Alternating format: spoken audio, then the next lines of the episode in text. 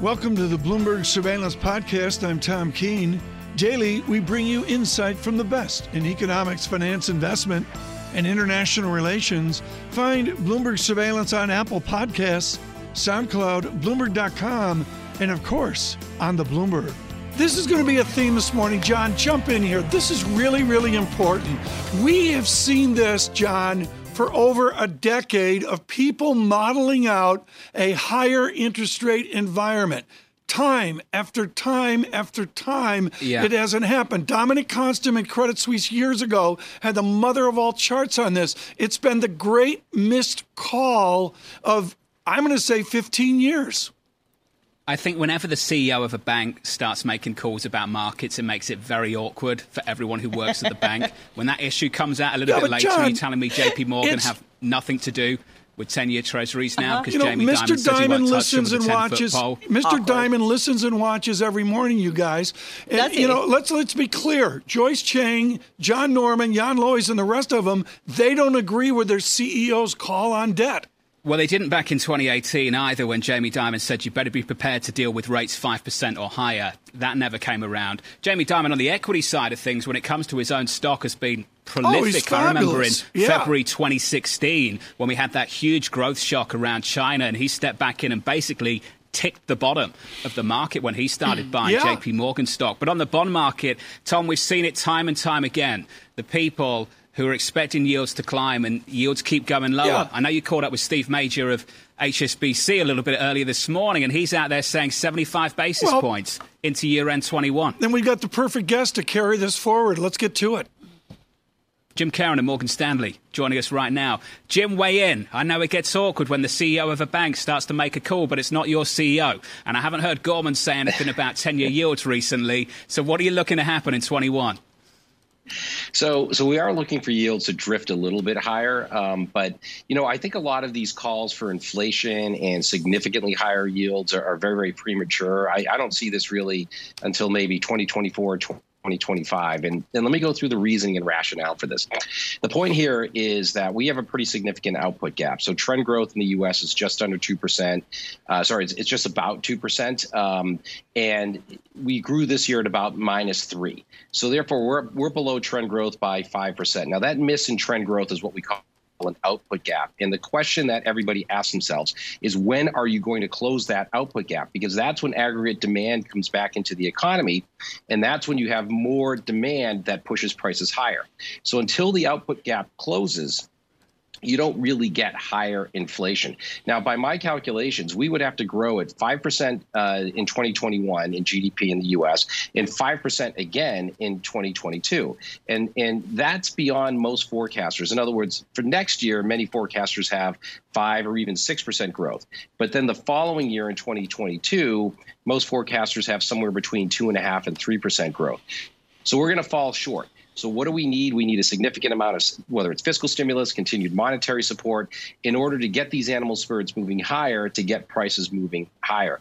But right now, it, it looks like we're falling short of that. So, it's not that yields can't start to rise. We're seeing that with break evens. 10 year break evens are around 190 basis points Real yields are falling. Um, all of this is, re- is a reflection of expected stimulus, whether monetary or, or fiscal, but we're not actually seeing the delivered inflation really coming into the into goods prices, and that's really the key. And unless we get that, it's going to be hard to have a sustainable rise in 10 year treasury yields beyond, say, 1.25% or 1.4% next year, you know, for a moment. But that would just be a natural adjustment, not an inflation scare. 125 on a 10 year. The idea that inflation and this reflationary narrative doesn't evolve, doesn't materialize. That's your position, Jim. Going against the consensus on that point. But when it comes to risk assets, you're perfectly aligned still with the crowd, Jim. Why? Yeah, well, because you know, I think that there's a shortage of securities for one. Um, there's a lot of liquidity in the marketplace and not enough securities. Corporate supply next year is going to probably be lower by, in terms of net issuance, it's going to be about negative 500 billion. So we have about 1.8 trillion in investment grade. Next year, we, we may expect around 1.3 trillion. Um, so sorry, sorry, 1.8 trillion, yes, this year, and 1.3 trillion probably for next year. Um, the Fed is doing QE, and the Fed continues to buy, uh, you know, 80 billion per month. They may even uh, extend their maturities um, next week. So the point here is that there's a lot of money, which by design is out there to flood the markets, and there's just not enough security. So there is going to be demand for yield. So yes, it is a little bit counter consensus, but the but the point here is that it, fiscal policy and monetary policy together will actually stabilize the markets quite a bit and keep interest rates relatively low. I mean, I think rates rise a little bit, but I don't think they rise as much as what you know some may be thinking that they might, just because there's just so much cash on the sidelines that is looking for places, looking for yield, and it will come into the it will come into these markets. Jim, we've gotten a little bit philosophical in the mornings on Bloomberg surveillance, and your note had a very philosophical undertone. The idea that there is this incredible divergence and tension between asset prices that continue to rise due to some of these interventions from policymakers, and that fundamentals really are not catching up. What's the breaking point for that? Yeah, well, eventually, eventually, it does break down. So, so look, I mean, essentially, what we need to have is aggregate demand come back into the marketplace, right? If that doesn't happen, then all we're going to do is stretch valuations more and more. Here, let, us take this as an example. Investment grade uh, credit spreads in the U.S. is trading at about 100 basis points. Uh, high yield OAS spreads is under 400 basis basis points right now. So we've brought forward a lot of the performance in, in the market at this point for 2021. So in other words, 2020 was about a promise fiscal stimulus, monetary stimulus, and we hope that things are going to get better in 2021. So all that performance has been brought forward. If we don't deliver on this growth in 2021, so 2021 is about the delivery of the promise versus the actual promise that was made in 2020. If we don't deliver on this promise in terms of growth, then these asset prices are, are going to look a little bit expensive, and there could be an adjustment downward in price to reflect the fact that we're not growing fast enough. It's not that we're not going to grow in 2021 yeah. is will it be enough? And if there's not enough, Jim, asset prices will address down. I'll tell you a great story about 2022. Just you wait. Jim Caron at Morgan Stanley Global Fixed Income. Just you Thank wait. you, sir. Right now, an adult conversation on the moment in initial public offerings. Kathleen Smith has provided terrific leadership at Renaissance Capital on clarity of thought on the frenzy of the moment in IPOs. We cleared the air with her uh, this morning. Kathleen, thrilled to have you with us. You know where I am on this. I'm hugely skeptical. Is this a manufactured boom? Is technology companies keep private ownership and, re- and release an ever so slight public amount, thus creating a bidding war for that ever slight public amount of shares. Sure. Well, you can look at it. Let me just back up by saying that 2020 is not only going to be in the record books regarding COVID, but it's going to be in the record books regarding. And this year, we've seen billion dollar IPOs than any year on record. When you talk about the squeeze of a small amount of float to the larger value of the company, we're seeing very large deals. These aren't little deals like we saw in 99, 2000.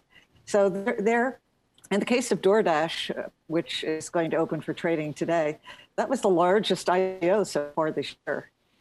They do have very big market caps, and they're going to have to, they'll expand their tradable float eventually.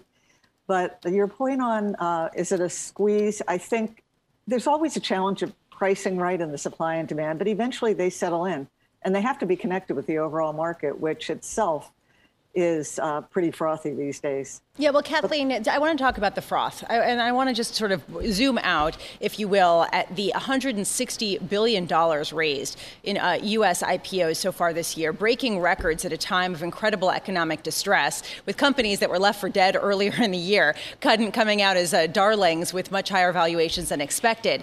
Do you see signs of froth in the latest valuations of Airbnb, which is expected, and DoorDash, which is going to trade today? Sure. We have specific uh, opinions about each of those companies. We think DoorDash looks pricey to us. We think Airbnb, maybe not so much. So I think you have to look at the company and its trajectory. But if we step back a little bit and look at overall what is making the market so uh, uh, open right now for issuance, one is that investors have earned positive alpha returns on the existing set of IPOs that have come to market. And we have an index, the Renaissance IPO index, that has shown very strong returns. Now, the reason that the returns have been strong, which actually begets more issuance, but the returns have been strong because interest rates are low, as we all, all know. And then post COVID, the digital economy has really accelerated in its um, integration in our in our lives, and also the biotechs and vaccines. So the digital stocks, the biotechs, are a very common constituent of the U.S. IPO market. That is why uh, these companies have done so well. Their growth has accelerated based upon current sec- current economic conditions. Yeah, although you're looking at the, the Renaissance IPO ETF, which you said has performed very well. Understatement, it's returned uh, about 120% year to date. And you said that that basically people chasing returns, you've got Jamie Dimon looking for 1 800 uh, Call Me uh, to get any deal done of any sort. At what point do they have to prove that they're worth this at a time of really economic uncertainty, despite all the liquidity pumped into the market? Well, that's the challenge for DoorDash, for example. With DoorDash, you have a company that's growth has soared due to the pandemic. Everyone wants food delivery. But what's going to happen once we stop, get to back to normal life? That growth trajectory has to drop. And that's the key challenge in annual, annual, anal, analyzing DoorDash. In the case of Airbnb, that company's business has totally fallen apart with COVID, and they're now digging themselves out I think in an interesting way, they've had a restructuring that's gone on with the company. So we're looking at Airbnb as a company that's going to be yeah, for, forward-looking on a positive note. Valuation's going to matter. Kathleen, when I read, and this is ancient history, folks, there was a thing called a red herring, and you read them. And the first thing you did is go to the capitalization. I'm seeing on the Bloomberg a preferred equity tranche of DoorDash that would choke a horse. I mean, again, I look at these as manufactured transactions to create scarcity. What about the so called preferred equity in DoorDash? Is that a tangible private investment controlled by private shareholders? I think you have to look at some of these are convertible preferred, so they become equity at the time of the IPO. But I would point to you when we think these companies are, and they may be expensive, it'll prove itself out in the market. Fair. But when, when you look at companies like Zoom, that company's been public for less than two years. Do you question the value of Zoom? Or Moderna that created a vaccine? It's hard. These companies are new. They take time to be analyzed and figured out in the context of the overall market. Kathleen, wonderful to catch up with you. Thanks for your time Fabulous. this morning. Kathleen Smith there of Renaissance Capital. Thank you very much. This is the interview of the day on the equity markets. Douglas Kass with his Seabreeze partners. And what Kass does, folks, is he gets up, you know, he rolls out about 9 a.m. and he writes a quick memo and you know, usually it's perfunctory, go long, go short, and that. And then every once in a while, there's a shut up, this is the real world memo. Kass wrote one of those this morning, and he joins us on shorting stocks. How bad have the shorts been hammered, Doug, in this great bull market? First of all, I want to wish you a happy birthday. Thank you.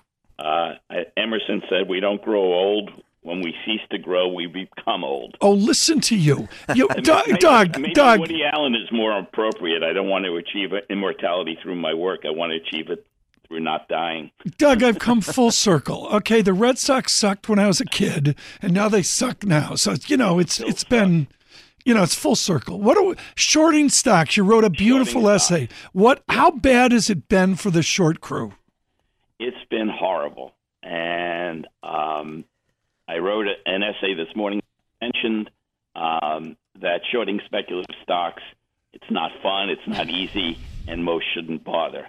But uh, if you immerse yourself in the more dangerous waters of short selling, there are some techniques or basic tenets to employ. So much of shorting, Douglas Kass, is not what to do, but what not to do. Right. What's the, the biggest mistake? If, if, if, Paul and Tom, if you think about it, um, I've written and I, I, I, in fact, I remember a three-hour lecture on short selling in Bob Shiller's course at Yale School of Management back in 2013 that I gave. So, but I'll I will give you the cliff notes. Please. Uh, why people shouldn't short stocks? Most people shouldn't short stocks. Is that stocks typically move over, move higher over time, and um, depending upon your time frame that you're analyzing, and major indices usually increase by seven or eight percent a year. So there's this gravitational pull of stocks higher, and that's a formidable headwind to short selling. Secondly, when longs go against an investor, their portfolio weightings are reduced. But if shorts go against you, the weighting increases. Three, many shorts are crowded in short interest terms. You and I lived through Bob Wilson's squeeze on Resorts International and many oh, others. Yeah. Uh, so short squeezes are commonplace, and uh, especially in some of the popular short names like uh, Tesla.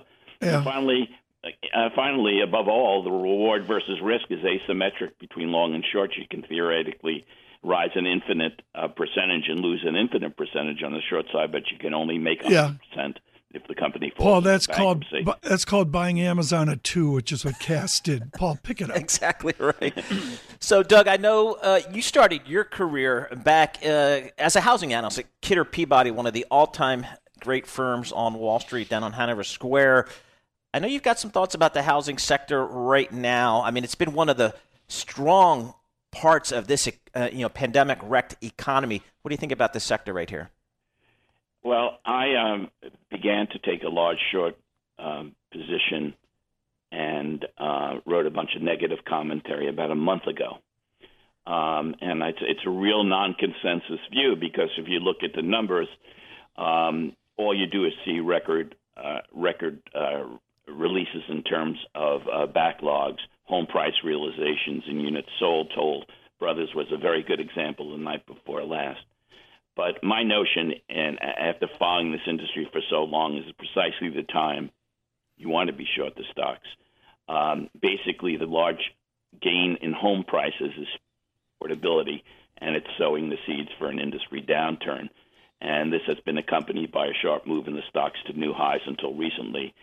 Um, and it, I think it's important to note that today's stretch affordability has as its source, source something that's really different, Paul, than the problems that developed back in 2007, which Tom and I used to discuss back then when I was uh, giving out some warnings, and uh, were manifested over the next uh, two years when, for the first time in history, home prices fell. Uh, back then, you had speculation running amok, you had day trading in homes. Um, you had no document mortgage loans. You had high loan to value lending pri- prices policies. Today, other factors are contributing to large price increases. Um, COVID 19 obviously is serving as an accelerant of this uptrend. Yeah, it's kind of where I want to go, Doug. I mean, you know, again, it just kind of amazed me as we look at all the economic data, whether it's the consumer, whether it's manufacturing. Obviously, just been uh, really rocked hard by the uh, pandemic-induced, uh, you know, disruption to the economy. But the housing market has remained extraordinarily resilient, and I think people are just trying to get a sense of how much of that is record low mortgage rates versus this, you know, COVID phenomena of perhaps getting out of urban centers, getting more space, buying homes out in suburbia. Know, that's that's occurring, um, but again, it's really important when you invest long or short sell um, stocks to recognize that um, investment knowledge is, to quote Warren Buffett, is always 2020 when viewed in the rear view, view mirror. Mm-hmm. The idea is to analyze what's going to happen. And as I said, this this really quantum increase in home prices over the last two years, especially accelerating in the last uh, six months. I see where I am in Palm Beach, Florida, uh, is sowing the seeds for a downturn. And you saw, look at the reaction you had to Toll Brothers. Re- everything was record consensus ex- beat Yeah. the heck out of consensus Yeah. expectations. Stock was down nine percent, or over four dollars yesterday. Yeah. Doug, on the long side, you've been long Amazon. Right now, the 2021 outlook is either I'm still in tech or I'm not in tech. Are you still in tech? And critically, are you still in Amazon? Um, I'm. Uh, I recently reduced from a very, very large position that I've had for a long period of time to a small size position.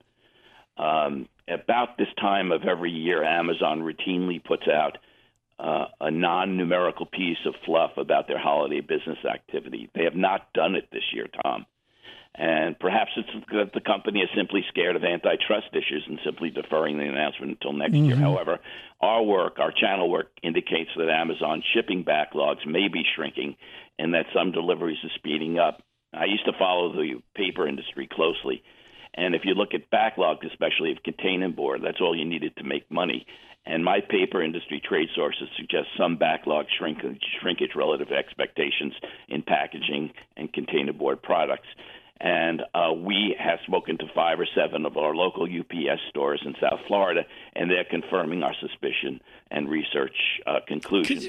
So, uh, so uh, this is really a non-consensus view on Amazon. I had a non-consensus view when I bought the stock, um, and we'll see what happens. This is a big call potentially. Doug, one final question, and it's simple. Everybody's moving to Florida. You were a path breaker on that, and you know down you went.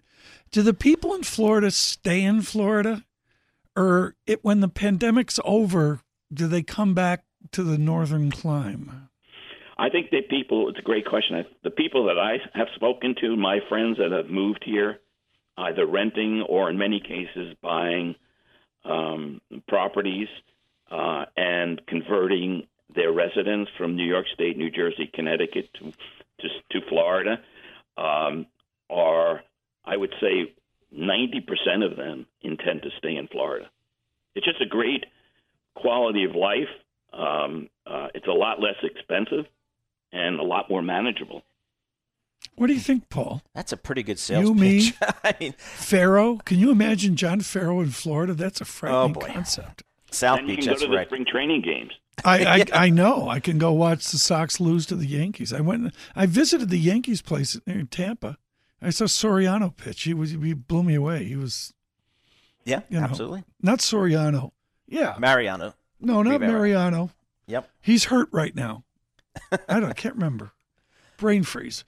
Doug Kass thank you so much for joining us with Seabreeze here. This is an important discussion, and any of you, you know, it, it's an important essay from Mr. Kass, and you have to get that through Seabreeze only. But I can't say enough about his essay this morning on shorting. Douglas Kass, Seabreeze Partners.